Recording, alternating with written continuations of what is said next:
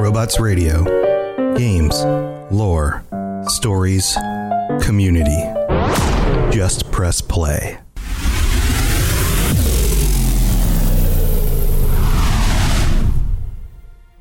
Welcome to the Fallout Lorecast, the podcast that explores the boundaries of our knowledge about the world of Fallout.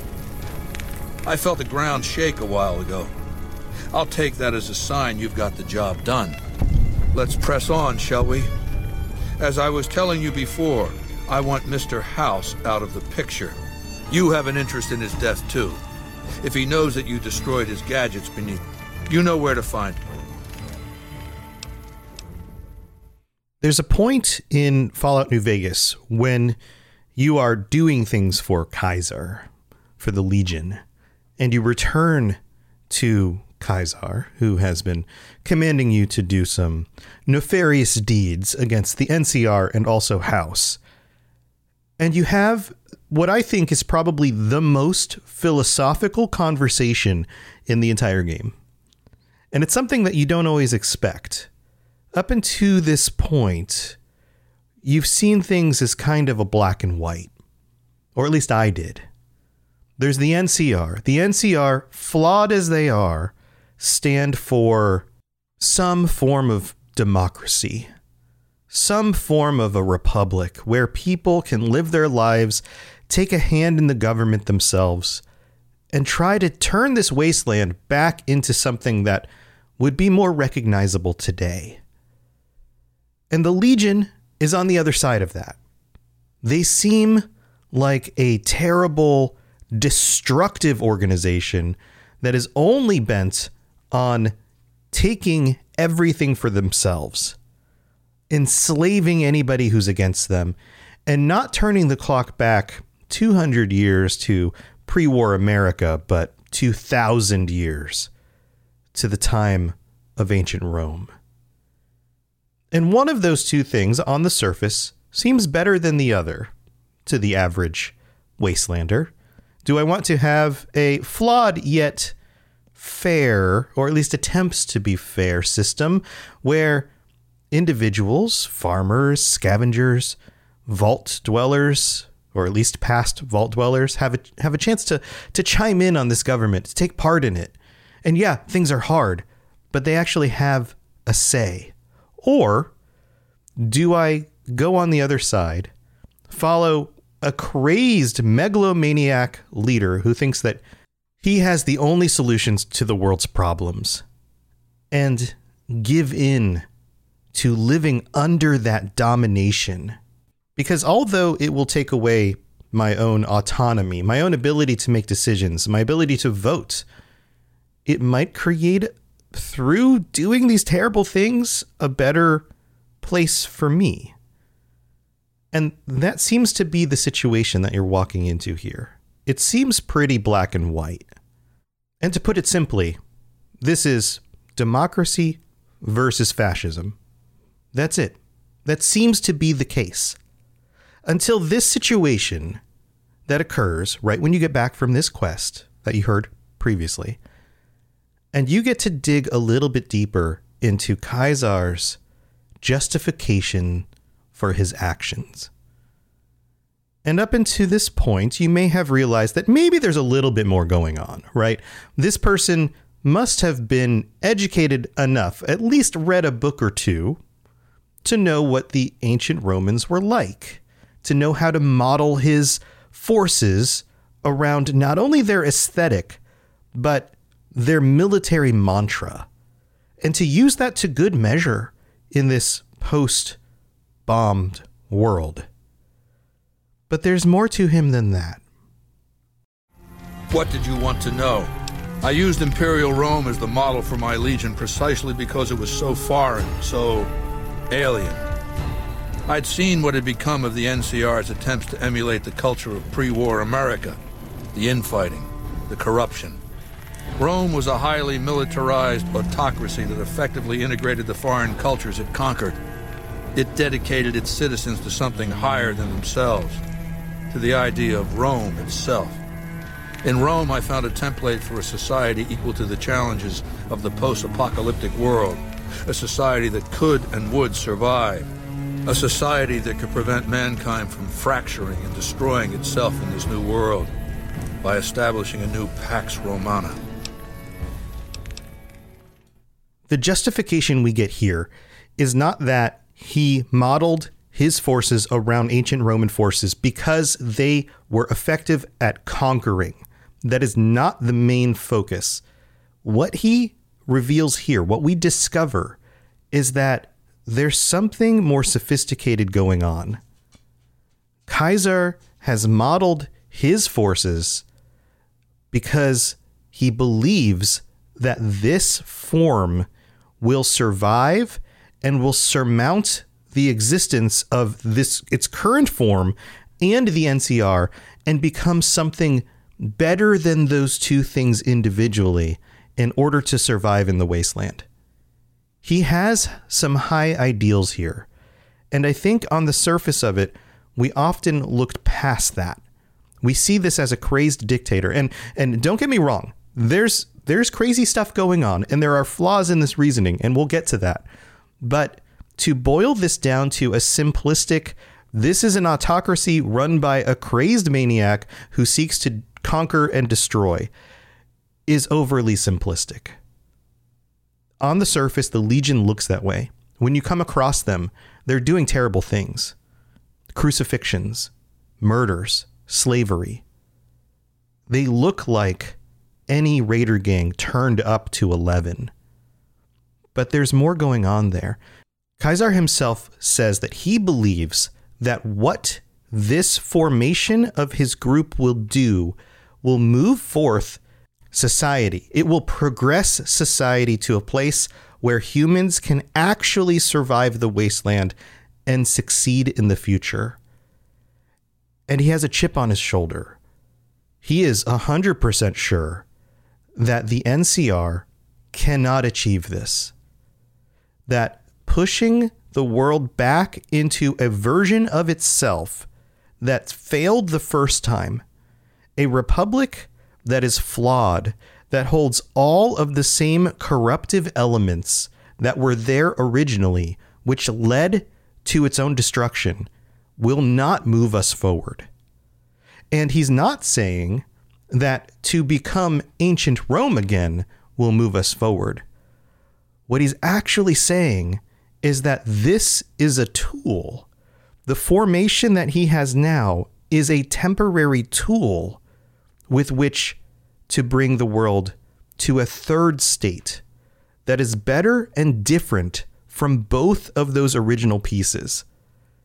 And he goes on to explain that the inspiration for this is a philosophical concept and something that many of many of us, many people, I think, in the world today don't really discuss. We talk about philosophical concepts. We talk about Plato and Aristotle. Like these kinds of things come up on occasion. And sometimes in conversations, we'll say things like, I think, therefore I am. And we'll discuss Descartes temporarily about existence and how do you know if something's real. Like these are the kinds of things that come up in conversation nowadays. But I have yet, outside of realms of philosophy, uh, remember, I have a, a degree in philosophy, heard somebody say something like, you know, that's like a Hegelian dialectic. It never happens. I've, I've never seen it happen. Maybe you've seen it happen, but it has never happened for me. And this is the situation that we're in here with Caesar because he is about to do that. It means a nationalist, imperialist, totalitarian, homogenous culture that obliterates the identity of every group it conquers. Long term stability at all costs. The individual has no value beyond his utility to the state, whether as an instrument of war or production. What he's describing here is just the first step. The idea that the Legion itself is a tool. The people who work for the Legion, including himself, are all just functionally there in order to further a bigger idea. They exist because this is a temporary state and they're moving the world into a better place through doing the things that they need to do in the situation, even though they look terrible. And he understands that, that this is a necessary step in being able to get to a better place. And at this point in the conversation, you ask him, like, is this all worth it just to destroy the NCR? Again, a very simplistic perspective on this. Like, this is all a tool in order to fight against the NCR, to destroy a thing that you hate so much. That's your goal? And it's not. No. I'll destroy it because it's inevitable that it be destroyed. It's Hegelian dialectics, not personal animosity. And there it is right there. Hegelian dialectics, not personal animosity. He's not doing it, according to him, because he hates them, because there's some deep seated emotional reason to rid the world of the NCR. Although he might, that's not what he's justifying here. So let's dig into Hegelian dialectics. This is a very interesting concept. And in order to get into this on a very deep level would take a lot of time. So we're not going to dig into this like it's a philosophy class, a modern philosophy class, but I will give you some background on who Hegel is and what this reasoning actually means. What this what this sounds like in simple simplified terms. So Hegel was a philosopher of the, the 19th century. 1808, I believe, he wrote uh, his original books that laid out the concept of the dialectic. And although he didn't state it in such words, he was German, so obviously it wasn't in English, but even in German, he doesn't use these words, but this is the easiest way to understand what he's talking about. In the world of concepts and in the world of actual natural existence and observable things, there are things and this is overly simplified so don't don't crucify me but this is just to help you guys get the idea. There are things and let's call those things the thesis. This initial idea this one thing this one concept it is a thesis. And in the natural order of things there's often an antithesis the opposite of that thing. Those two things cannot both be true at the same time because they are not complete. In the whole cycle of rationale and logic and reason, there is that which is capital T true. But on the path to us discovering this truth, we are often given these partial truths because they are, are like stair steps on the way up to getting to this ultimate truth. So if something is a thesis, let's say the NCR, is the thesis here. And the thesis is that the best way for humans to survive in the wasteland is by reinventing the world of the United States before the bombs dropped and recreating that society. That is the thesis.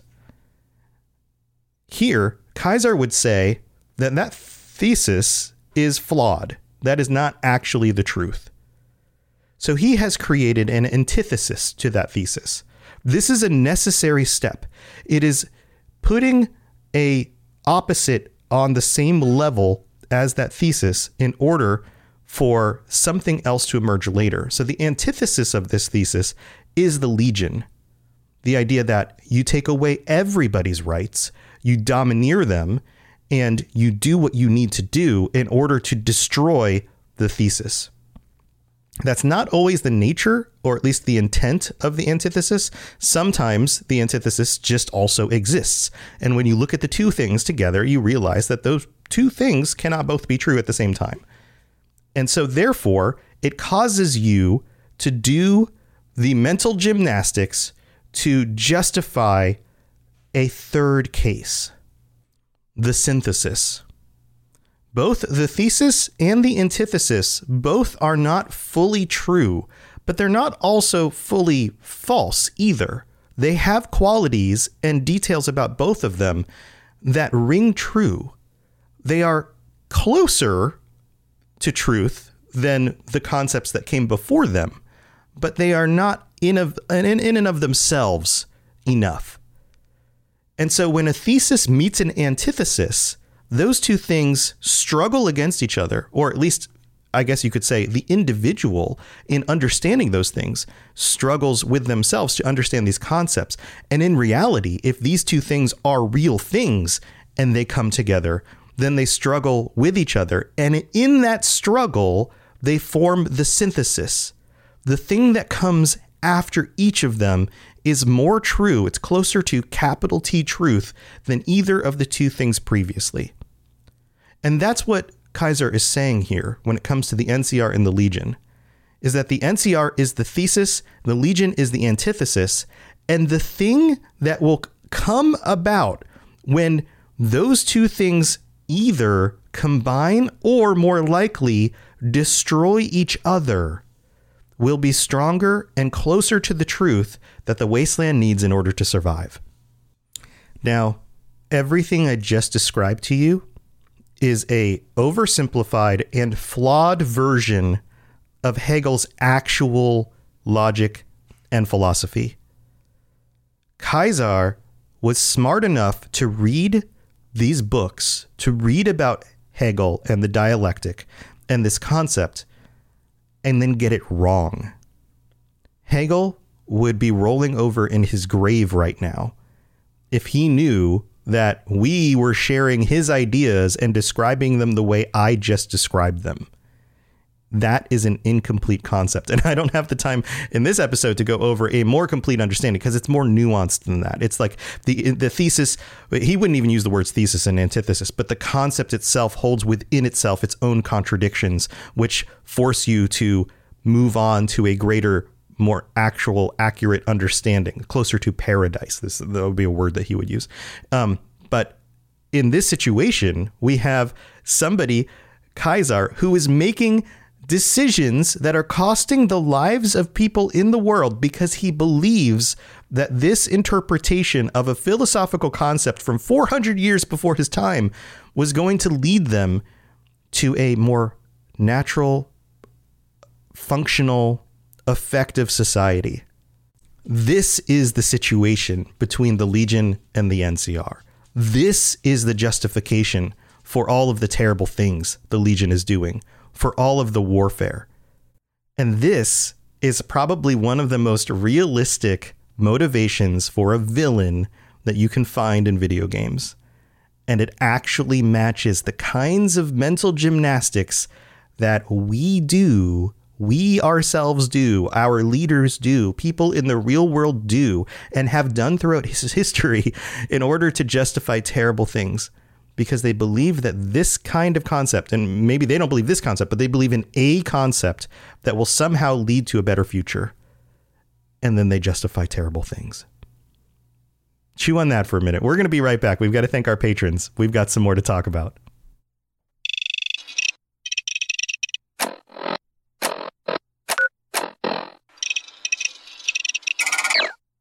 I am so excited about our sponsor this week, Marvel Strike Force. I freaking love Marvel Comics. Growing up, I collected comics and the trading cards, and I've seen pretty much every Marvel movie they've made so far. So if you're into Marvel like I am, go check out Marvel Strike Force. This is a mobile squad RPG. You can collect and unlock all the different heroes. You fight against supervillains. There's a campaign, there's a blitz mode, there's an arena, there's a constantly evolving meta. And right now they're celebrating the Deadpool anniversary event. This is a mission from Strike, where you log in the first time and you unlock this generous gift containing character shards, an anniversary diamond orb, gear, a bunch of other items. It is absolutely the right time to jump in and try this game out. Click the link in the show notes to download it now and then use the promo code MAXPOOL, M A X P O O L, MAXPOOL. Don't miss out on all the free stuff, and thanks again to Marvel Strike Force for sponsoring this episode.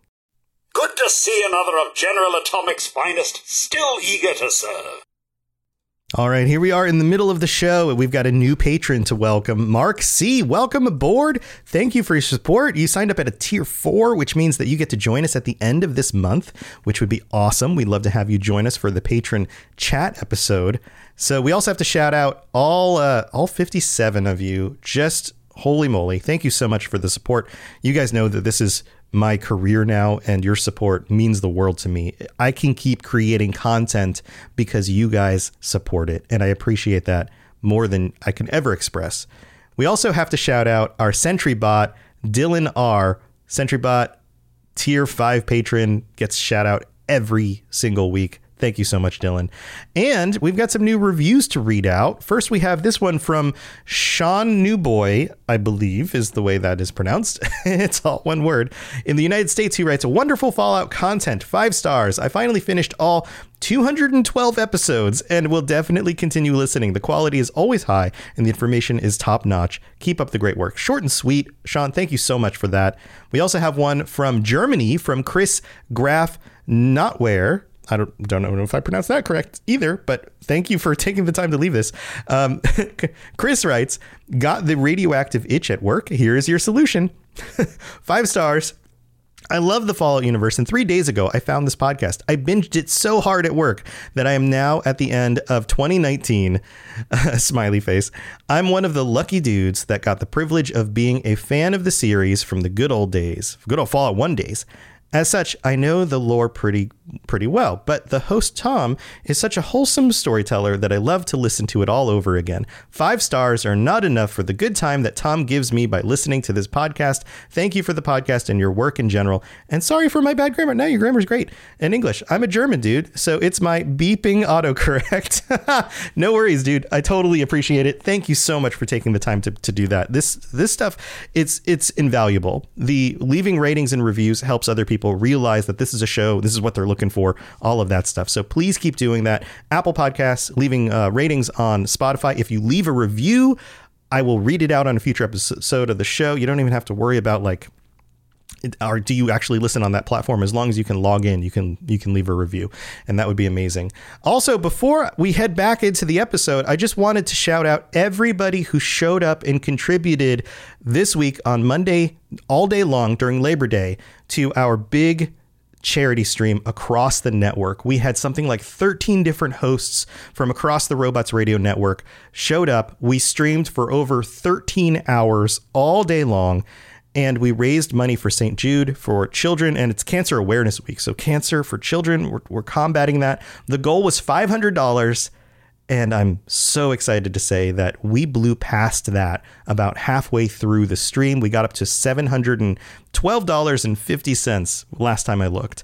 And the link is still up. If you would like to contribute, you'd like to chime, like throw some money in there. Our new goal is 750 bucks. We're very close. If you click in the show notes, there's a there's a link down there and you'll be able to contribute for like the next week or two. I'm just going to let it run for a while. So thank you to everyone who came by. It was super fun. We had all sorts of fun stuff going on. All of that was at twitch.tv slash robots radio, where I've been streaming more often in order to chat with you guys and just hang out. So come hang out with me. I'd love to see you. All right, let's move on with the rest of the show. Hello there, old chap. If you have any questions about Nuka World, I'd be delighted to answer them. All right, so you've heard my explanation of the Hegelian dialectic and Caesar's reasoning, but let's hear the way he would have put it. How do I put this basically enough? It's a philosophical theory, the kind you might encounter if you took time to read some books. The fundamental premise is to envision history as a sequence of dialectical conflicts. Each dialectic begins with a proposition, a thesis, which inherently contains or creates its opposite, an antithesis. Thesis and antithesis. The conflict is inevitable, but the resolution of the conflict yields something new, a synthesis, eliminating the flaws in each, leaving behind common elements and ideas. The bombs wiped the slate clean. Human civilization descended to a level of ignorance that effectively set our cultural progress back to zero. The NCR has all the problems of the ancient Roman Republic extreme bureaucracy, corruption, extensive senatorial infighting. Just as with the ancient Republic, it is natural that a military force should conquer and transform the NCR into a military dictatorship. So notice right here, this is another really interesting point in the explanation. He is saying that the NCR is like the Roman Republic, the version of Rome that we get earlier in the Roman history, before it's transformed into an empire, before and during the time of Julius Caesar. Julius Caesar was one of he, he wasn't the catalyst, but he was the most uh, benefiting. he was he was the last straw on the camel's back, I guess you can say, of those who would transform the republic into an empire. And that makes sense. Caesar's name is Caesar because he sees himself as the new Julius Caesar. He sees himself as the one who will bring empire to Rome. Now, there's something that definitely stands out here to me, and that's that Imperial Rome wasn't necessarily better for everyone than Republic Rome. And what happens after the time of Imperial Rome is not a synthesis of those two things that moves on to a better world afterwards. In fact, it's collapse. What we get at the end of the Roman Empire is collapse. And the world takes another thousand years for society to come back, for the Renaissance to occur, for culture to regain the things that were lost at the end of the Roman Empire. So his reasoning here, at least in my opinion, is already kind of suspect. Thesis and antithesis. The Colorado River is my Rubicon. The NCR Council will be eradicated. But the new synthesis will change the Legion as well. From a basically nomadic army to a standing military force that protects its citizens and the power of its dictator.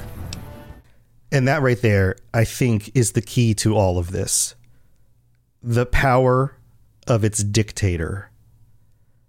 The one who will benefit the most from this transformation, from this Hegelian dialectic, from the synthesis of these two things nomadic, military, overly entrenched republic with corruption into empire is Caesar himself. He is the one who benefits most. He thinks he's justifying this because everyone will benefit. But if that were the case, then wouldn't you then use that power to create something more balanced that doesn't have a single individual at the top of the power structure?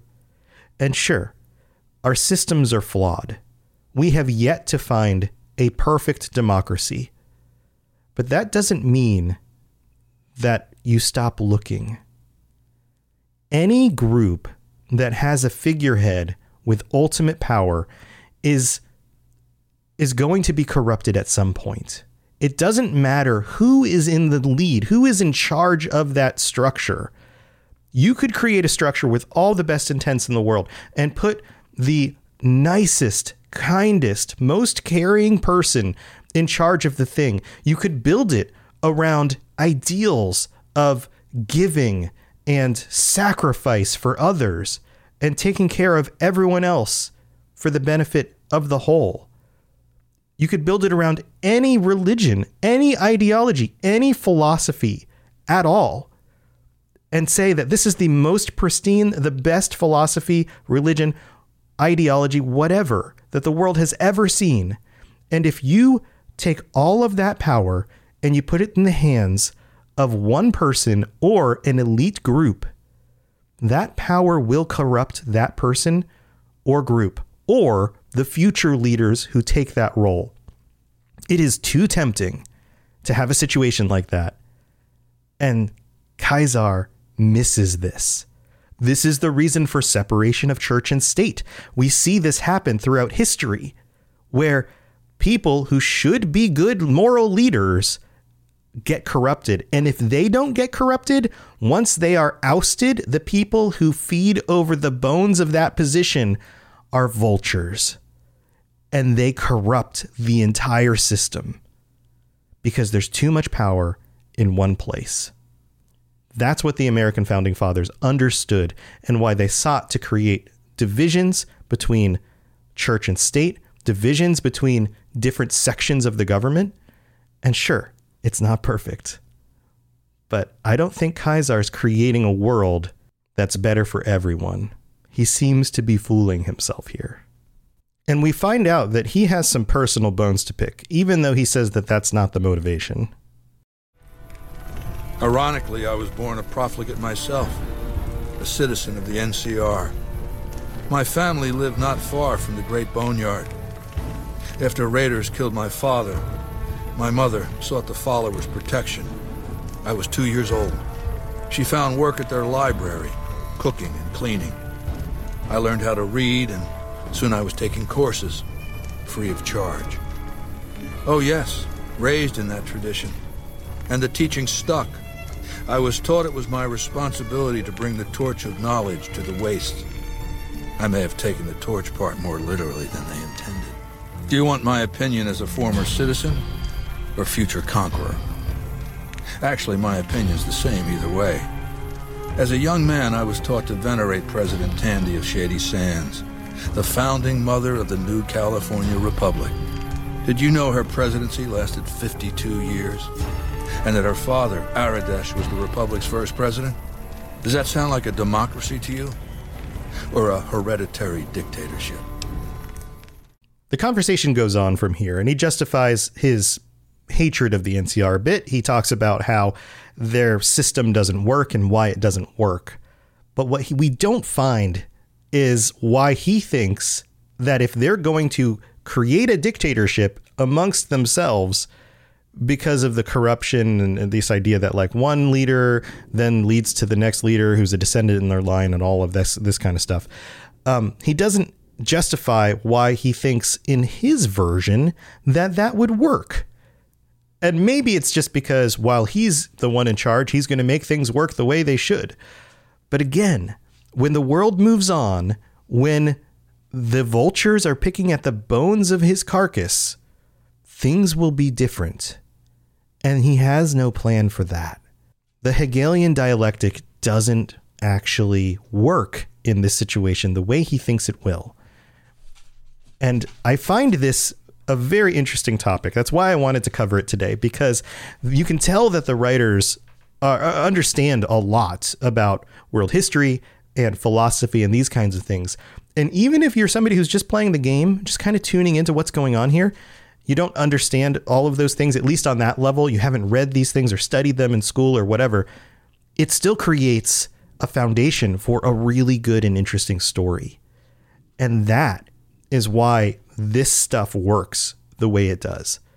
And why the stories in Fallout are so interesting is because of this tying it to real world events, concepts, philosophies, religions, these kinds of things.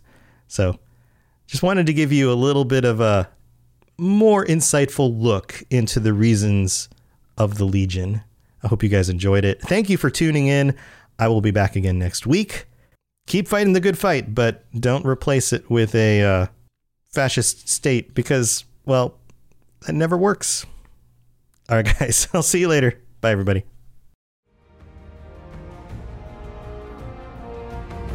Plug into everything else we're doing, check out robotsradio.net.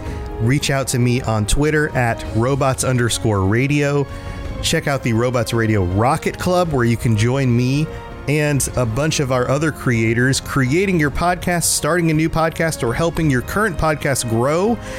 There's more information about that on robotsradio.net as well. And you can always talk with us and the entire community, over 2,000 people on the Robots Radio Discord.